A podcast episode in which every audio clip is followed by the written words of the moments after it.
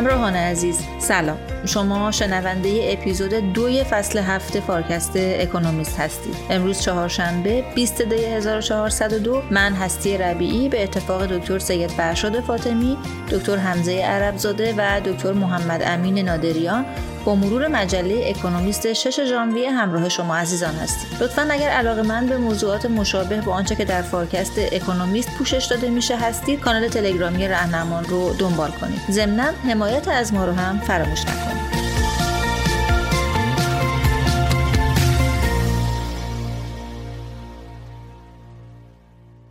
سلام حمزه جان. منم سلام می‌کنم به شما و خیلی خوشحالم که تو فصل جدید فارکستم می‌تونم در خدمتتون باشم. خب شما امروز برای ما مقاله از بخش Finance and Economics هفته نامه اکونومیست 6 ژانویه انتخاب کردی که به اقتصاد آمریکا و به طور خاص به این سوال پرداخته که آیا مسئله تورم در آمریکا حل شده یا نه. چرا حمزه این مقاله رو انتخاب کردی و چرا فکر می‌کنی موضوعش مهم باشه؟ به خاطر اهمیتی که اقتصاد آمریکا چه از لحاظ اندازش و چه از لحاظ تاثیرش بر اقتصاد جهانی داره فکر کردم بعد نباشه که تو این شماره فارکست این مقاله رو پوشش بدیم. خب داستان این مقاله چیه؟ خب ببین عملکرد اقتصاد آمریکا تو سال 2023 به خصوص تو نیمه دوم این سال خیلی بهتر از پیش بینی ها بود. یادتون باشه یک سال پیش خیلی از تحلیلگرا و از جمله خود اکونومیست این پیش بینی رو داشتن که اقتصاد آمریکا به تبع سیاست های انقباضی فدرال رزرو و بالا رفتن نرخ بهره ممکنه وارد یک دوره رکود بشه و به اصطلاح فرود سخت داشته باشه. ولی عملا اتفاقی که ما تو این سال شاهد بودیم برای اقتصاد آمریکا این بود که برخلاف این پیش بینی ها اثری از فرود سخت نبود. مثلا حالا نگاه کنیم به همین سه ماهی آخر سال 2023 معادل رشد سالانه اقتصادی آمریکا توی این سه ماهی آخر نزدیک به 2.5 درصد بود. خب این رشد حدود دو برابر میانه پیش بینی هایی بود که در ابتدای همون فصل انجام شده بود. و به به صورت کلی در طی سال 2023 اقتصاد آمریکا از لحاظ رشد اقتصادی کاملا متفاوت بود از اون پیش هایی که در مورد رکود انجام شده بود. خب حمزه جان چرا؟ علتش چی بود؟ چرا اقتصاد آمریکا با یه فرود سخت مواجه نشد؟ یعنی چرا سیاست های انقباضی فدرال رزرو اون تاثیر منفی که انتظار می‌رفت روی بخش واقعی اقتصاد نداشت؟ ببین خب سیاست های انقباضی قرار معمولا از طریق پایین آوردن تقاضای داخل اقتصاد رو به اصطلاح کولدان کنه. یعنی بالا بردن نرخ بهره قرار مثلا تقاضا برای سرمایه گذاری رو پایین بیاره. قرار تقاضا برای مسکن رو از طریق بالا بردن نرخ مورتگیج پایین بیاره. یا مثلا قرار تقاضای مصرفی خانوارها رو کم کنه. و خب کاهش تقاضا تو همه این بخشا یک جنبش پایین اومدن تولیده و یک جنبش کنترل تورم. داستان اینه که به دلایل مختلف این کاهش تقاضا عملا در اقتصاد آمریکا دیده نشد. مثلا سرمایه گذاری در بخش صنعتی نسبت به جی دی پی امسال به بالاترین میزان خودش تو آمریکا رسید. رشد سرمایه گذاری در بخش صنعت البته خب اینم بگم تا این رشد سرمایه گذاری تو بخش صنعت تا حدود زیادی به سیاست های دولت بایدن برمیگشت. سیاست هایی که برای حمایت از تولید خودروهای الکتریکی و تولید نیمه هادی ها و بقیه صنایع استراتژیک در قالب قانون کاهش مالیات بایدن یا همون Inflation Reduction Act ایجاد شده بود. خب این همون سیاست گذاری که سیاست گذاری سنتی که قبلا هم در موردش تو فارکست صحبت کردیم. یعنی طرحهای حمایتی بایدن برای حمایت از تولید داخلی در صنایع استراتژیک. خب ببین این طرحها همونطور که پیش بینی هم می‌شد کمک کرد که سرمایه گذاری در بخش صنعت به خصوص تو بخشی که ازش صحبت کردیم یعنی مثلا فرض کن تولید نیمه هادیا خودروهای الکتریکی باتریا و غیره و به خصوص صنایع مربوط به انرژی های پاک بالا بره. یعنی وقتی به بحث سرمایه گذاری نگاه می‌کنیم به نظر میاد که عامل عمده که منجر به این شد که تقاضا برای سرمایه گذاری پایین نیاد به نوعی به طرحهای حمایتی دولت بایدن برمیگرده. خب ما تاثیر این حمایت های مالی دولتی رو در کسری بودجه آمریکا می‌بینیم. یعنی مثلا کسری بودجه آمریکا در سال 2023 به 7 درصد جی دی پی رسید. خب یه همچین کسری بودجه ای در آمریکا فقط در دوره های رکود و یا در زمان جنگ سابقه داشته. خب طبیعیه که تو زمان جنگ و یا در زمان رکود کسری بودجه بالا بره. ولی کسری بودجه 7 درصدی در دوری که نه رکودی هست و نه جنگی واقعا در تاریخ آمریکا بی سابقه بوده. حالا اگه بخوایم به بخش مسکن نگاه بکنیم خب افزایش نرخ بهره طبیعتا مستقیما میاد نرخ مورتگیج رو بالا می‌بره. و بالا رفتن نرخ مورتگیج قاعدتا به کاهش تقاضا برای مسکن و بنابراین به پایین اومدن قیمت مسکن منجر میشه و به تبعش هم ساخت و ساز در بخش مسکن کاهش پیدا می‌کنه. ولی اتفاقی که در سال 2023 افتاد این بود که عملا با وجود بالا رفتن نرخ مورتگیج ها قیمت مسکن در آمریکا بالا رفت. که خب دلیل عمدهش هم ظاهرا به این برمیگرده که عرضه مسکن پایین بوده تو آمریکا. بنابراین بالا رفتن قیمت مسکن منجر به این شد که ساخت و ساز در آمریکا وارد رکود نشه علا رقم اینکه نرخ مورتگیج بالا رفت و خرید و فروش هم کاهش پیدا کرد. حالا مثلا می‌خوام مثلا بزنم شرکت های ساختمون سازی به خصوص رفتن به سمت تولید مسکن برای خانوارهای کوچک و تک نفره که خب ظاهرا تو آمریکا بیشتر کم بودش احساس می شده بنابراین به طور خلاصه بخش ساخت و ساز هم عملا در آمریکا وارد رکود نشد و حتی میشه گفت تقاضا هم براش کم نشد و ساخت و ساز پایین نیومد. ولی شاید مهمترین عاملی که منجر به این شد که اقتصاد آمریکا وارد رکود نشه و بهتر از پیش بینی عمل کنه بحث تقاضای خانوارها و تقاضای مصرف کننده ها بود. خب تو آمریکا دولت در زمان کرونا اومد کمک های مالی زیادی کرد به شهروندانش و اون کمک ها منجر به این شدن که پسنداز خانوارها در دوره کرونا بالا بره. خب این پسندازها انباشت این پسندازهایی که انباشته شده بود عاملی شد که بعد از دوره لاکدان ها تقاضا خیلی بالا بره و خودش یکی از عوامل افزایش تورم بود. خب پیش ها این بود که این پس ها در سال 2023 به نوعی تخلیه بشه و بنابراین میزان مصرف خانوارها هم به دلیل تخلیه این پس ها و هم به دلیل افزایش نرخ بهره کاهش پیدا کنه. ولی خب باز در عمل می‌بینیم که این اتفاق نیفتاد. خب میشه توضیح بده که چرا مصرف خانوارها به اندازه‌ای که پیش بینی ها می‌گفتن کاهش پیدا نکرد؟ خب ببین یه دلیلش این بوده که اون پسندازها هنوز تخلیه نشده. ببین طبق برآوردی که شعبه فدرال رزرو در سان فرانسیسکو انجام داده پسنداز خانوارها در ماه نوامبر سال 2023 نزدیک به 290 میلیارد دلار بالاتر از اون بیسلاینی بوده که در حالت نرمال پیش بینی می شده یعنی هنوز شهروندان آمریکا پسندازی دارن که کمکشون می‌کنه که بتونن مصرفشون رو علیرغم بالا رفتن نرخ بهره بالا نگه دارن.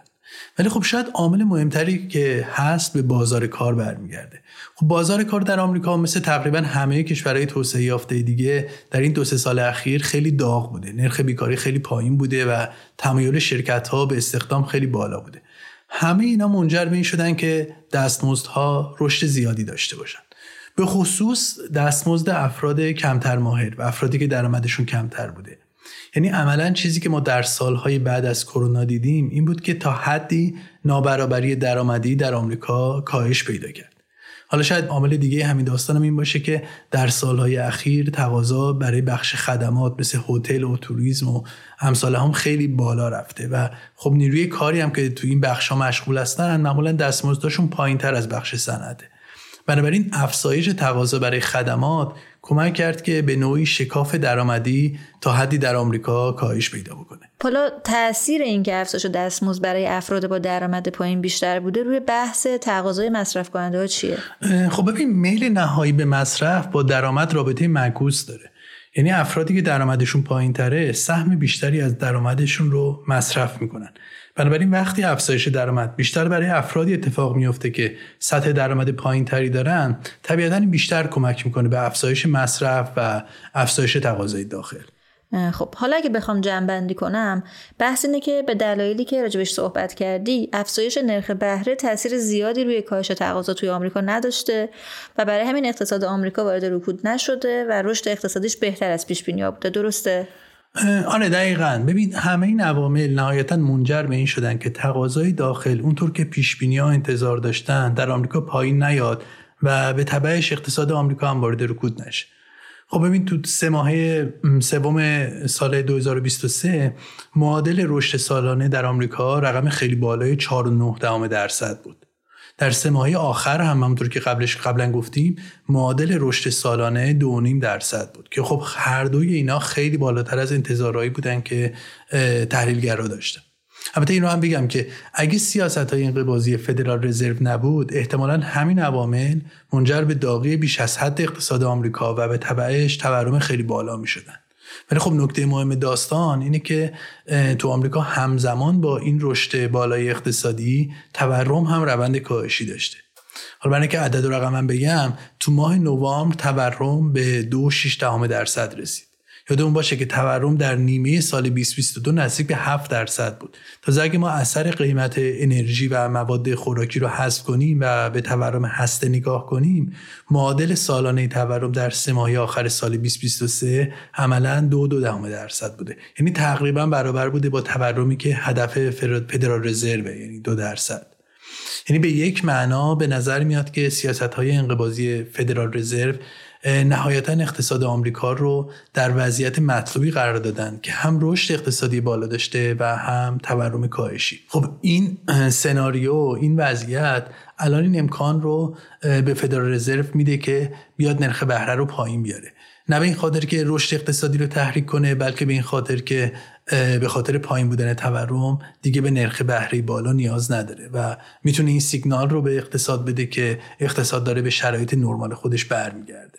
یعنی اکونومیست معتقده که شرایط اقتصادی آمریکا داره به شرایط عادی و نرمال برمیگرده و مسئله تورم دیگه مسئله حل شده ایه نه اتفاقا اکونومیست نگاهش خیلی محتاطانه است در مورد اینکه فدرال رزرو از این به بعد بعد چی کار بکنه. و این هشدار رو میده که ممکنه کاهش این کاهش تورمی که اتفاق افتاده یک سیگنال نادرست باشه.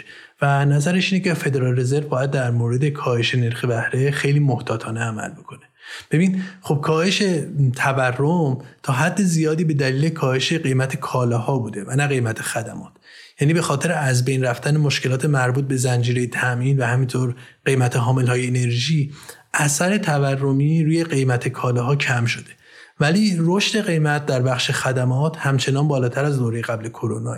و این هم خب احتمالا به دلیل اثرات بازار کاری که بهش اشاره کردیم. یعنی این داستان که به خاطر داغ بودن بازار کار و پایین بودن نرخ بیکاری دستمزدها تو این بخش همچنان رشد بالایی دارن و این مسئله میاد خودش رو در افزایش قیمت خدمات نشون میده.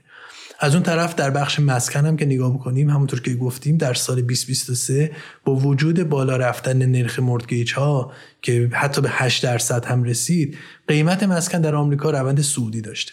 خب پایین آوردن نرخ بهره می‌تونه یه عامل محرک خیلی شدیدی باشه برای افزایش بیشتر قیمت مسکن. یعنی به طور خلاصه حرف اکانومیست اینه که خطر تورم و پتانسیل افزایش تورم هنوز وجود داره و شاید هنوز خیلی زود باشه که فدرال رزرو مسئله تورم رو حل شده بدونه و هشدار میده. که اگه فدرال رزرو عجله کنه در پایین آوردن نرخ بهره ممکنه به تبعش تورم دوباره بالا بره و دوباره اقتصاد رو بندازه در چرخه تورم بالا و دوباره افزایش نرخ بهره. ممنونم حمزه جان. خیلی ممنونم از شما. گفتگوی بعدی رو با دکتر سید فرشاد فاطمی در مورد ابرقدرت های اقتصادی آینده انجام دادم. همراه ما بمونید. سلام آقای دکتر فاطمی. سلام عرض می‌کنم. خیلی خوشحالم که در فصل هفتم فارکستم با همراهان عزیزمون هستم و فرصت دارم که مقاله جذاب از اکانومیست را مرور کنم. آقای دکتر فاطمی شما امروز برای شنوندگان ما مقاله چگونه در قرن 21 ثروتمند شویم رقابت برای تبدیل شدن به ابرقدرت اقتصادی بعدی رو از صفحه 51 اکونومیست 6 ژانویه انتخاب کردید؟ چرا آقای دکتر این مقاله رو انتخاب کردید و چرا فکر می‌کنید موضوعش برای شنوندگان ما مهم خواهد بود نگاه کنید اکانومیست اینجا پرداخته به این اصل جدید از ابرقدرت های اقتصادی که کشورهایی هستند که امبیشن ها و انگیزه های زیادی دارند برای اینکه تا سال 2050 وضعیت خودشون را توی رتبه بندی کشورها از نظر درآمد سرانه متفاوت کنند. به طور خاص هند با رهبری آقای مودی که نخست وزیره می‌خواد تولید ناخالص داخل سرانه کشورش از اون مرزی که در اصل بانک جهانی برای کشورهای با درآمد بالا تعریف کرده در سال 2050 بالاتر ببره و برای این کار نیاز داره به یه رشد سالانه 8.5 درصد. یادمون بیاد که هند با یه نرخ رشد بالا برای دوره سی ساله در سه دهه گذشته 6.5 درصد رشد کرده که خودش برای دوره سی ساله به اندازه کافی بزرگه و ایشون می‌خواد الان تو افق 25 سال آینده دوباره 8 درصد رشد کنه سالانه که خب رقم خیلی بالا و در اصل یه آرزوی بزرگه برای هند. از اون طرف اندونزی کشور دیگه پر جمعیت جنوب آسیا هدف گذاری کرده که بتونه با کشورهای ثروتمند جهان رقابت کنه و برای اون دسترسی به این نرخ رشد 7 درصدی را هدف گذاری کرده. یادآوری می‌کنه مقاله که اندونزی یه فرصت کوتاهی داره. قبل از اینکه در از فرصتی که جمعیت شناسا بهش میگن پنجره جمعیتی که قبل از اینکه با پیری جمعیت روبرو بشه بتونه به این رشد 7 درصد برسه. میانگین رشد اندونزی. توی دوره سی ساله گذشته 4.6 درصد بوده که همچنان میانگین قابل احترامیه. مونتا اینو می‌خواد برسونه به 7 درصد. و در کنار این دو کشور عربستان چشماندازی که محمد بن سلمان ترسیم کرده که تا سال 2050 با یه نرخ رشد اقتصادی 9 درصد بتونه کشور خودش را از یک کشوری با تمرکز زیاد روی نفت تبدیل کنه به یه اقتصادی با تنوع بالا تو صنایع مختلف. عربستان هم در سی سال گذشته نرخ رشد متوسطش یه چیزی هولوش 6.5 تا 7 درصد بوده و در دوره 2015 تا 22 این نرخ رشد تنها دو درصد بوده. یعنی مجددا عربستان هم یه قدم بزرگ می‌خواد برداره در تغییر نرخهای رشد اقتصادیش. البته این تنها کشورهایی نیستن که مقاله مثال می‌زنه. شیلی اتیوپی مالزی هم و بسیاری از کشورهای دیگه. برنامه هایی دارند برای اینکه بتونن در اصل تولید ناخالص داخلی خودشون را افزایش بدن و به طور مشخص امارات و کامبوج هم هدف نرخ رشد اقتصادی 7 درصد را برای خودشون تعیین کرد. خب این کشورهایی که بهشون اشاره کردین چه برنامه‌ای برای رسیدن به این اهداف بلند پروازانه دارن؟ نگاه کنید مقاله میگه لزوما یه رسپی مشخص یه استراتژی قابل توصیه الان برای همه کشورها وجود نداره و همه هم دنبال یه دستورالعمل نیستن. این متفاوته با چیزی که دو دهه 1980 دنبال می‌شد. اون وقت عملا چیزی که به عنوان اجماع واشنگتنی شناخته می‌شد و صندوق بینالمللی پول و بانک جهانی نوعا توصیه می‌کردند این بود که همه کشورها برن دنبال همه کشورها برن دنبال حذف موانع تجاری بازادسازی اقتصادی و یه در از فرمول مشخص برای همه کشورها بود که البته اون فرمول برای بعضی از کشورها همراه با توفیق شد مثل ژاپن و کره ولی بعضی از کشورها هم نتونستن موفق باشند ویلیام استرلید از دانشگاه نیویورک نشون داده که در میان 52 کشوری که سیاستهایی را منطبق با اجماع واشنگتنی انتخاب کردند رشد تولید ناخالص داخلیشون بین سالهای 80 تا 98 تنها دو درصد بوده. یعنی اون سیاست هم لزوما یه سیاست موفق نبود هرچند که همه گیر بود و فراموش نکنیم. اون الگوی رشدی که تو دهه هفتاد میلادی شروع شد بعضی از کشورها دهه 80 و 90 اونو تجربه کردند بر مبنای نیروی کار فراوان و ارزان و گسترش جهانی شدن و کاهش موانع تجاری و عملا کاهش هزینه های هم نقل کارا بود. که مثلا ژاپن شد هاب خودروسازی دنیا کره جنوبی شد مرکز صنایع الکترونیک و سنگاپور هم تو صنایع داروسازی خیلی خیلی پیشرفت. الان با پیچیده شدن این روابط و عملا از دست رفتن اون مزیت نیروی کار فراوان و ارزان حتی برای جای شبیه چین احتمالا دنبال کردن یه نسخه واحد را برای همه کشورها عملا دست نیافتنی و یا حداقل بگیم غیر اثرپذیر نشون میده. خب آقای دکتر آیا رهبرای این کشورهای در حال توسعه یا به تعبیر اکونومیست ابر قدرت های اقتصادی جهان می‌خوان همون مسیر توسعه کشورهای شرق آسیا که مبتنی بر تشویق صادرات بود رو دنبال کنن؟ نه لزوما همشون مونتا گروهیشون بله.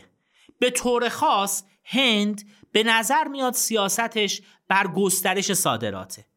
و از یه طرف داره تلاش می‌کنه. سهم بخش صنعت ها از تولید ناخالص داخلی از ارقام 16 درصد فعلی برسونه به 25 درصد و از اون سمت هندی ها رو تشویق بکنه که شما کالای هندی مصرف کنید و تلاش کنید کالای هندی به همه جای دنیا صادر کنید.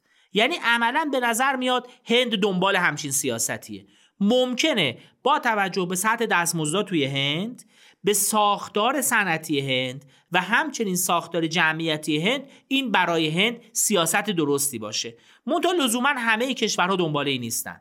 مثلا مالزی دنبال این هست که بخشی از در از اون رشدی که می‌خواد ایجاد کنه را از طریق گسترش عملیات رایانش ابری عملا cloud computing ایجاد کنه. یعنی لزوما دیگه کالای فیزیکی صادر نکنه به دنیا. یا مثلا کنیا دنبال اینه که پنج تا پارک صنعتی معاف از مالیات ایجاد کنه و عملا تا سال 2023 اینا رو بهره برداری کنه و بعد از اون 20 تا پارک دیگه ایجاد کنه. یعنی کنیا دیگه دنبال رفتن صادرات از طریق صنایع سنتی نیست. انگار می‌خواد سوار قطار هایتک بشه و از طریق صنایع هایتک به اهداف توسعه خودش دست پیدا کنه. و عملا گروهی از این کشورها هدفشون اینه که جهش کنند به سمت تولید پیشرفته. یعنی انگار مراحل صنعتی شدن ها دو پله یکی کنن. و به جای اینکه اول صنعتی بشن بعد برن سراغ های تک مستقیم بپرن رو صنایع های تک خب آیا این تصمیمات بلند پروازانه تا الان موفقیت آمیزن بوده؟ موفقیت های اولیه‌ای تو برخی از مناطق دیده شده. کامبوش تونسته نرخ تولید ناخالص داخلی خودش تو سال گذشته سه واحد درصد افزایش بده. اما لزوما همه جا اینجوری نبوده. یعنی مثلا به نظر میاد هند تو سال آینده به هدف 25 درصد تولید ناخالص داخلی از بخش صنعت نرسه و عملا کشورهایی که بزرگترن به خصوص هند اندونزی و ترکیه راه دشوارتری در پیش دارند. برای اون که اون فرایند را ادامه بدن. علاوه بر اینکه یه سری سیاست هایی هم دارن دنبال می‌کنن که این سیاست ها لزوما سیاست های استاندارد برای طی این مسیر نیست. به عنوان مثال هند تلاشش اینه که داره رو خودکفایی و توانایی هند برای تولید تاکید می‌کنه. و مثلا حتی ورود کالاهایی مثل لپتاپ و سلاح رو هم داره ممنوع می‌کنه. یعنی اونا رو می‌خواد هندی بسازه. و عملا به نظر میاد حداقل با اون سیاست هایی که تحت عنوان اجماع واشنگتنی نام برده می‌شد یه جاهایی در تناقض قرار داد. خب آقای دکتر اونطوری که من تا حالا از صحبت شما متوجه شدم پس بعضی از این کشورها مثل مثلا هندوستان برنامه ریزی که کردن بر اساس جهش به سمت تولید صنعتی پیشرفته است. در مورد سایر کشورها چطوره دکتر به نظر میاد گروهی از کشورها که به طور خاص مقاله در مورد اندونزی تاکید می‌کنه دنبال روی کردی هستن که به عنوان تحول سبز از اون یاد می‌کنه یا گرین ترانزیشن یا ممکنه بهتره بگیم گذار سبز داره نام می‌بره. البته اندونزی تو این گروه تنها نیست. و کشورهای شبیه جمهوری دموکراتیک کنگو و زیمبابوه به نظر میاد تو همین مسیر دارن میرن. اینا کشورهایی هستند که فکر می‌کنن تکنولوژی های سبز آینده چیه؟ و ما ممکنه مواد اولیه مورد نیاز اونا رو داشته باشیم. محصولاتی شبیه باکسیت، نیکل و سایر منابع طبیعی که برای تولید کالاهایی مثل توربین های بادی، پنل های خورشیدی یا باتری مورد نیازند. و به این ترتیب این کشورها دارن تلاش می‌کنن در از با سرمایه گذاری تو این محصولات عملا بیان و منفعت خودشون را همونجوری که کشورهای نفتی یه دوره از نفت بردن بر روی فلزات پایه و مواد معدنی که توی حرکت در از به سمت زیرو کربن و حرکت سبزی که دنیا شروع کرده ممکن اهمیتشون افزایش پیدا کرده پایه‌گذاری کنند مثالش که فکر کنم تو فارکست فصل قبلم یه بار مفصل در مورد در از آمریکای لاتین در موردش صحبت کردیم صنعت لیتیوم بولیوی بود. که اونجا هم گفتیم بولیوی هم داره تلاش می‌کنه در مورد صنعت لیتیومش با ملی کردنش همچین قدمی رو برداره. خب اینجا الان برای من و احتمالا برای شنوندگان ما جالبه که بدونم کشورهای مثل عربستان سعودی و در واقع کشورهای حوزه خلیج فارس که متکی به درآمدهای نفتی هستند چه اقداماتی رو در این مورد انجام دادن. آیا مثلا یک کشوری مثل اندونزی با توجه به برنامه هایی که داره می‌تونه مثلا به اندازه کشورهای ثروتمند حوزه خلیج فارس تو این رقابت موفق باشه؟ نگاه کنید. همونجوری که گفتم مقاله اشاره می‌کنه که ممکنه اون نقشی را که نفت برای کشورهای نفتخیز و اعضای اوپک بازی کرد. تو دوره‌ای که در از انقلاب صنعتی و بعد از اون اتفاق افتاد لزوما اون فلزات پایه نتونه برای اون کشورها ایجاد کنه. چون میزان نیاز به این فلزات برای گذار سبز اونقدر زیاد نیست. مثلا باتری هایی که نیاز به لیتیوم دارن با تواتر خیلی زیاد ممکن عوض نشن. الان مشاهداتی که وجود داره بر اون اساس مقامات آژانس بین‌المللی انرژی بر این باورند که سود حاصل از این کالاهای سبز و در از commodity های سبز تو چند سال آینده به اوج خودش می‌رسه و بعد از اون کاهش پیدا می‌کنه. در نقطه مقابل کشورهایی میشه مثال زد از جمله کشورهای حوزه خلیج فارس که دنبال استراتژی راه‌اندازی مراکز تجاری هستند. چیزی که مقاله به اسم entrepot ازش نام می‌بره و این استراتژی عملا به دنبال اینه که تبدیل بشن به هابی برای واردات و صادرات کالاها صادرات مجدد کالاها و عملا از این طریق بتونن ارزش افزوده برای خودشون ایجاد کنن. امارات متحده عربی یکی از مثالهای عمده ای هست که این نقش داره ایجاد می‌کنه. البته مجددا اگه یادمون بیاد از فارکست های فصل های قبل امارات متحده همزمان داره روی هوش مصنوعی هم سرمایه گذاری بزرگی می‌کنه. دانشگاه رو انداخته دنبال یه شهری است برای هوش مصنوعی. قطر به همین ترتیب در حال یه ساخت شهر آموزشیه که 6.5 میلیارد دلار می‌خواد خرج اون بکنه و یه پارک صنعتی بزرگم برای اون داره ایجاد می‌کنه و داره تلاش می‌کنه دانشگاهی مثل نورس وسترن یا کالج دانشگاهی لندن را به قطر بیاره و اونجا سرمایه گذاری کنه. و به عنوان سومین نمونه کشورهای حوزه حاشیه خلیج فارس عربستان سعودی امیدواره که حجم سرمایه گذاری خارجی توی سال 2030 برسه به 5.7 درصد جی دی پیش. این عدد تو سال 2022 تنها 7 درصد بوده. یعنی عربستان سعودی به عنوان یک کشوری که منابع وسیع در از ارزی و منابع وسیع سرمایه گذاری در خارج از کشور خودش داره همچنان داره روی فلو و جریان سرمایه گذاری خارجی برای ایجاد رشد اقتصادیش فکر می‌کنه. اما فراموش نکنیم که تجربه گذشته به ما نشون داده که نهایتا تعداد اندکی از کشورها می‌تونن این جهش رو انجام بدن. یعنی تو سال 2050 همه این کشورهایی که اسمشون آوردیم و سایر کشورهایی که ما اسمشون نیاوردیم و تو گزارش ما احتمال اشاره نشده بود و برنامه های خیلی بلند پروازانه برای تبدیل به ابرقدرت اقتصادی شدن دارن لزوما موفق نخواهند بود.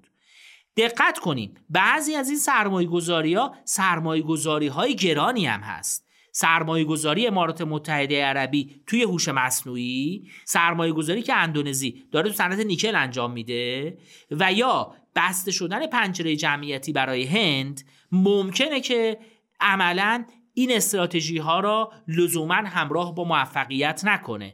و سه استراتژی مشخصی که مقاله نام برده به عنوان پرش به تولید فناوری های بالا استفاده از فرصتی که گزار سبز ایجاد کرده و همچنین بازآفرینی اون مراکز بزرگ تجاری لزوما استراتژی های موفقی برای همه کشورها نباشه. دکتر این مقاله چه درس های برای ما در ایران داره؟ وقتی به تجربه ایران نگاه می‌کنیم دهه 90 عملا یه دهه از دست رفته برای اقتصاد ایران بود.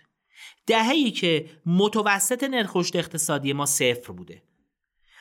و یادمون نره تقریبا در تمام برنامه های توسعه گذشته نرخ رشد هدف اقتصادی برای کشور یه چیزی بین 6 تا 8 درصد بوده که در بهترین دوره ها به طور متوسط ما به یه چیزی هلوش 4 4 و نیم تونستیم دست پیدا کنیم. یعنی ما اهداف گذشته رو نتونستیم در اصل بهش دستیابی پیدا بکنیم. این یک دهه هم که نرخ رشد اقتصادی صفر داشتیم مسیری که پیش رومونه مسیر بسیار دشوارتریه. مرور کنیم با خودمون استراتژی هایی که دنیا داره دنبال می‌کنه. از استراتژی هایی که به اجماع واشنگتنی معروف بود تا استراتژی هایی که امروز ازشون نام بردیم و ببینیم ما کدوم یک از اینا رو باید دنبال کنیم تا بتونیم به اهداف رشد اقتصادی دست پیدا بکنیم که بر اساس اونها تولید ناخالص داخلی سرانمون افزایش قابل توجه پیدا بکنه. فراموش نکنیم هر کدوم از این دوره های رخوت که توی رشد اقتصادی اتفاق میفته چه چیزی که در دهه 60 هجری شمسی اتفاق افتاد چیزی که در دهه 90 اتفاق افتاد عملا مثل اینه که ما رو تو یه مسابقه ورزشی به یه لیگ پایینتر میندازه. ما کشورهایی که داریم باشون رقابت می‌کنیم یه گروه از کشورها هستن با در از درجه توسعه یافتگی پایینتر و رشدهای اقتصادی کمتر سطح پایینتر تولید ناخالص داخلی سرانه. و اگه ما بخوایم عقب نمونیم یا اون جایی که عقب موندیم و جبران کنیم باید به نرخ‌های رشد اقتصادی بالا دست پیدا بکنیم. فارغ از اینکه کدومی که از استراتژی برای ایران کار می‌کنه که از حوصله این در از گفتگوی کارکست خارجه عملا داشتن استراتژی که بتونه ارقام رشدی را در مقایسه با اهدافی که رقبای در اسما یا کشورهایی که مشابه ما هستن برای خودشون تعیین کردن یه جایی بین 6 تا 8 9 درصد قرار بده نیازمند یه سری استراتژی های مشخص توسعه که این استراتژی ها هم استراتژی اقتصادی خواهند بود هم استراتژی تجاری خواهند بود و حتما استراتژی تو فضای سیاست خارجی هم باید از اون حمایت کنن ممنونم آقای دکتر فاطمی. خیلی خیلی ممنون. منم با شما و شنوندگان خداحافظی می‌کنم. گفتگوی بعدی رو با دکتر محمد امین نادریان در مورد گذار انرژی در هند انجام دادم. همراه ما بمونید.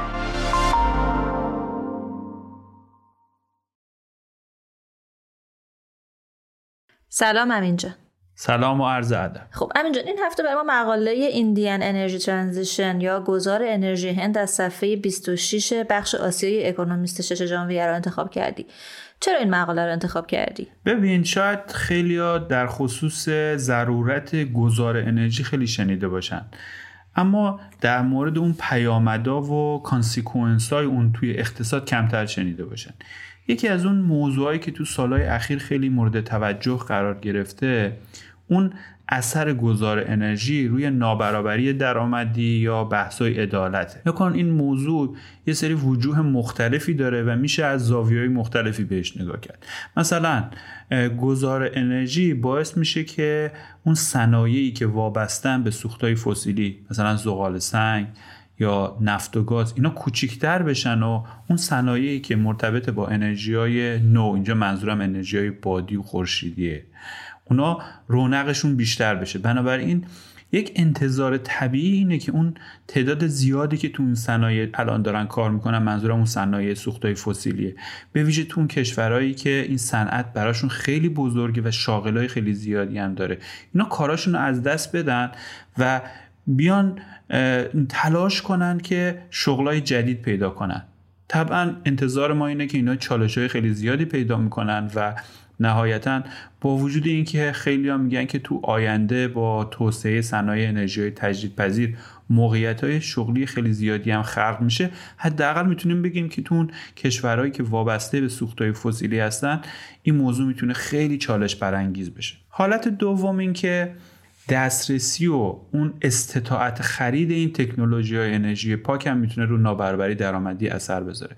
مثلا خرید یه پنل خورشیدی یا یه خودرو الکتریکی برای اون خانوارایی که کم درآمدن می‌تونه خیلی چالش برانگیز باشه و نهایتا هم باعث بشه که اون شکاف درآمدی تو جامعه زیاد بشه یا حتی فقر رو زیاد کنه.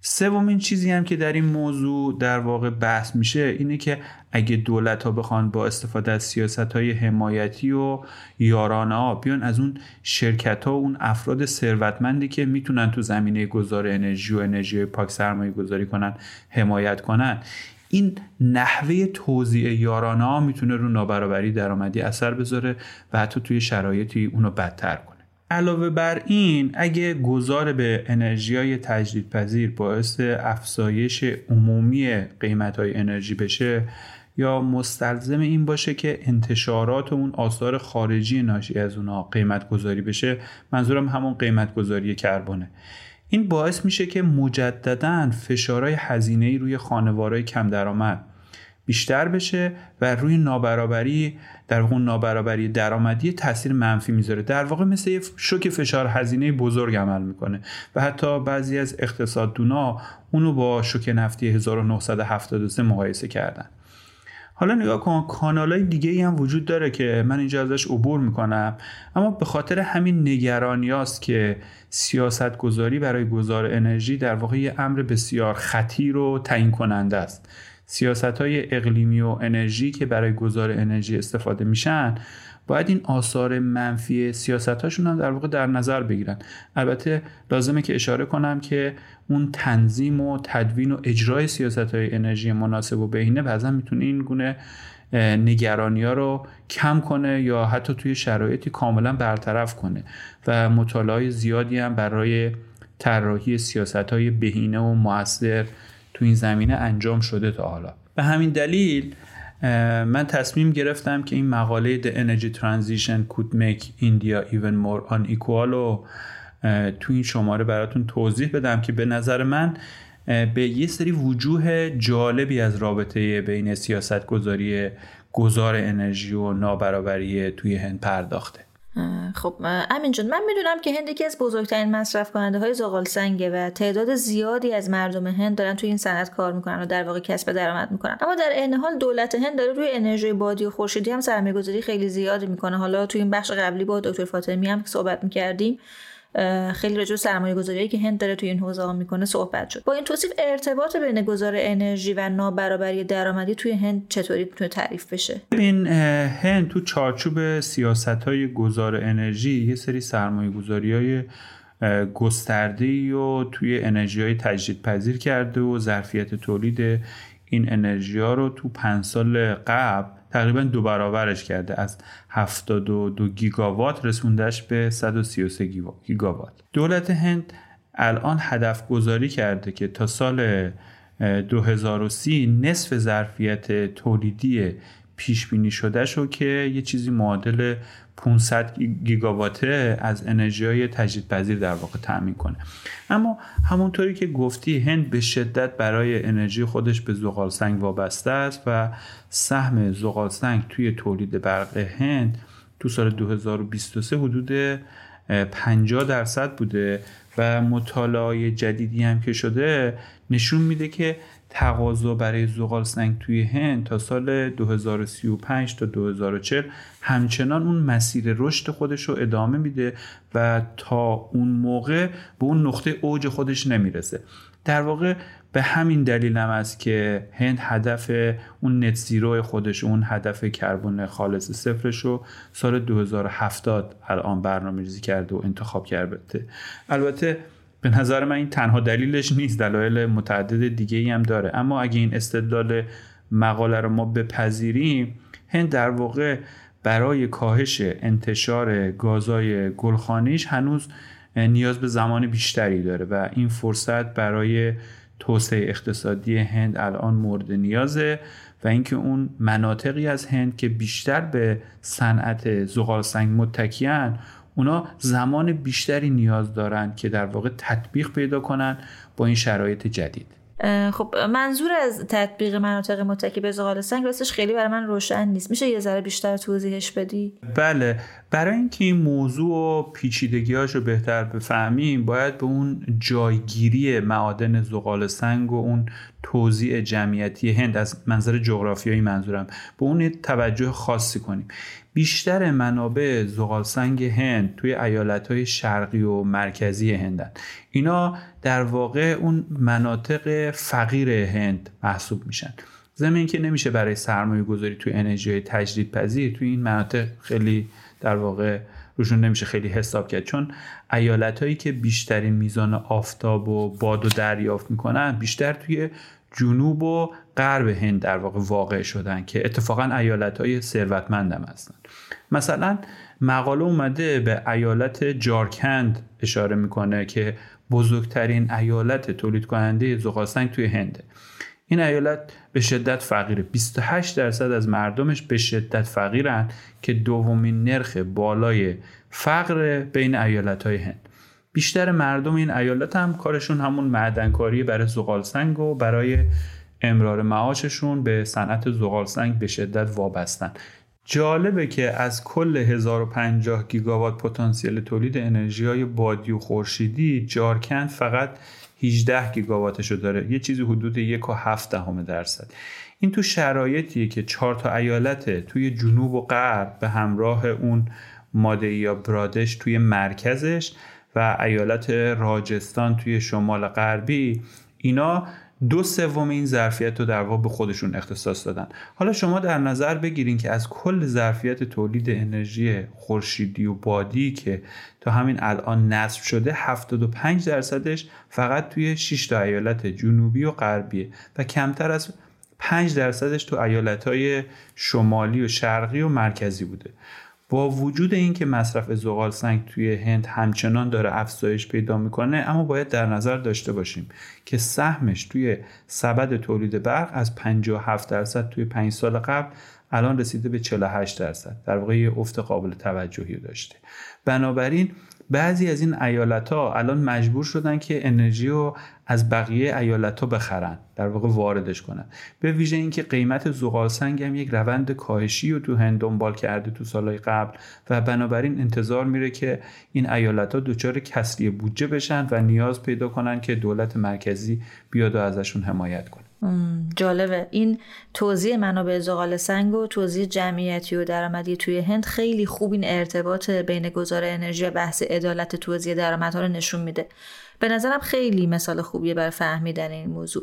اما الان برام یه سوالی پیش اومده که این ایالت ها چه راه حلی برای حل کردن یه همچین چالشی دنبال کردن؟ نیا کن جارکند برای حل این چالش اومده و یه گروه کاری و برای برنامه ریزی گذار عادلانه تشکیل داده. این گروه کاریه می‌خواد از اون ظرفیت های انرژی خورشیدی و بادی جارکند برای معدنکاری زغال سنگ استفاده کنه. در زم اومده و می‌خواد از هیدروژن منظور هیدروژن سبز برای عملیات استخراج زغال سنگ در واقع بهره ببره تا بیاد اون فوتپرینت یا رد پای زغال سنگ تولیدی خودش رو کم کنه. اما در نهایت باید توجه داشته باشیم که اون طبعات افزایش فقر تو ایالت هایی مثل جارکند یه سری آثار منفی رو روی بقیه ایالت ها و حتی کل هندوستان هم می‌تونه داشته باشه. توی یه بخشی از اون توافق فدرال هند ایالت های ثروتمند میان و یه سری پرداخت های بیشتری و به خزانه دولت مرکزی در مقایسه با اون برداشتی که ازش دارن در واقع دارن و نهایتا از این طریق اینا میان و به اون ایالت های فقیر کمک می‌کنن. حالا اگه ایالت مثل جارکند اینا فقیرتر بشن ایالت های جنوبی و غربی که ثروتمندن مجبور میشن که بیان مبالغ بیشتری و تو حمایت از این ایالت ها در واقع پرداخت کنن. و این خودش یه سری چالش های جدیدی و می‌تونه برای کل هندوستان به وجود بیاره. به نظر منم این نمونه هند به خوبی اون پیچیدگی های سیاست گذاری گذار انرژی رو نشون میده و یه مثال خیلی مناسبیه برای درک مفهوم عدالت تو گذار انرژی. ممنونم اینجا منم خیلی ممنونم.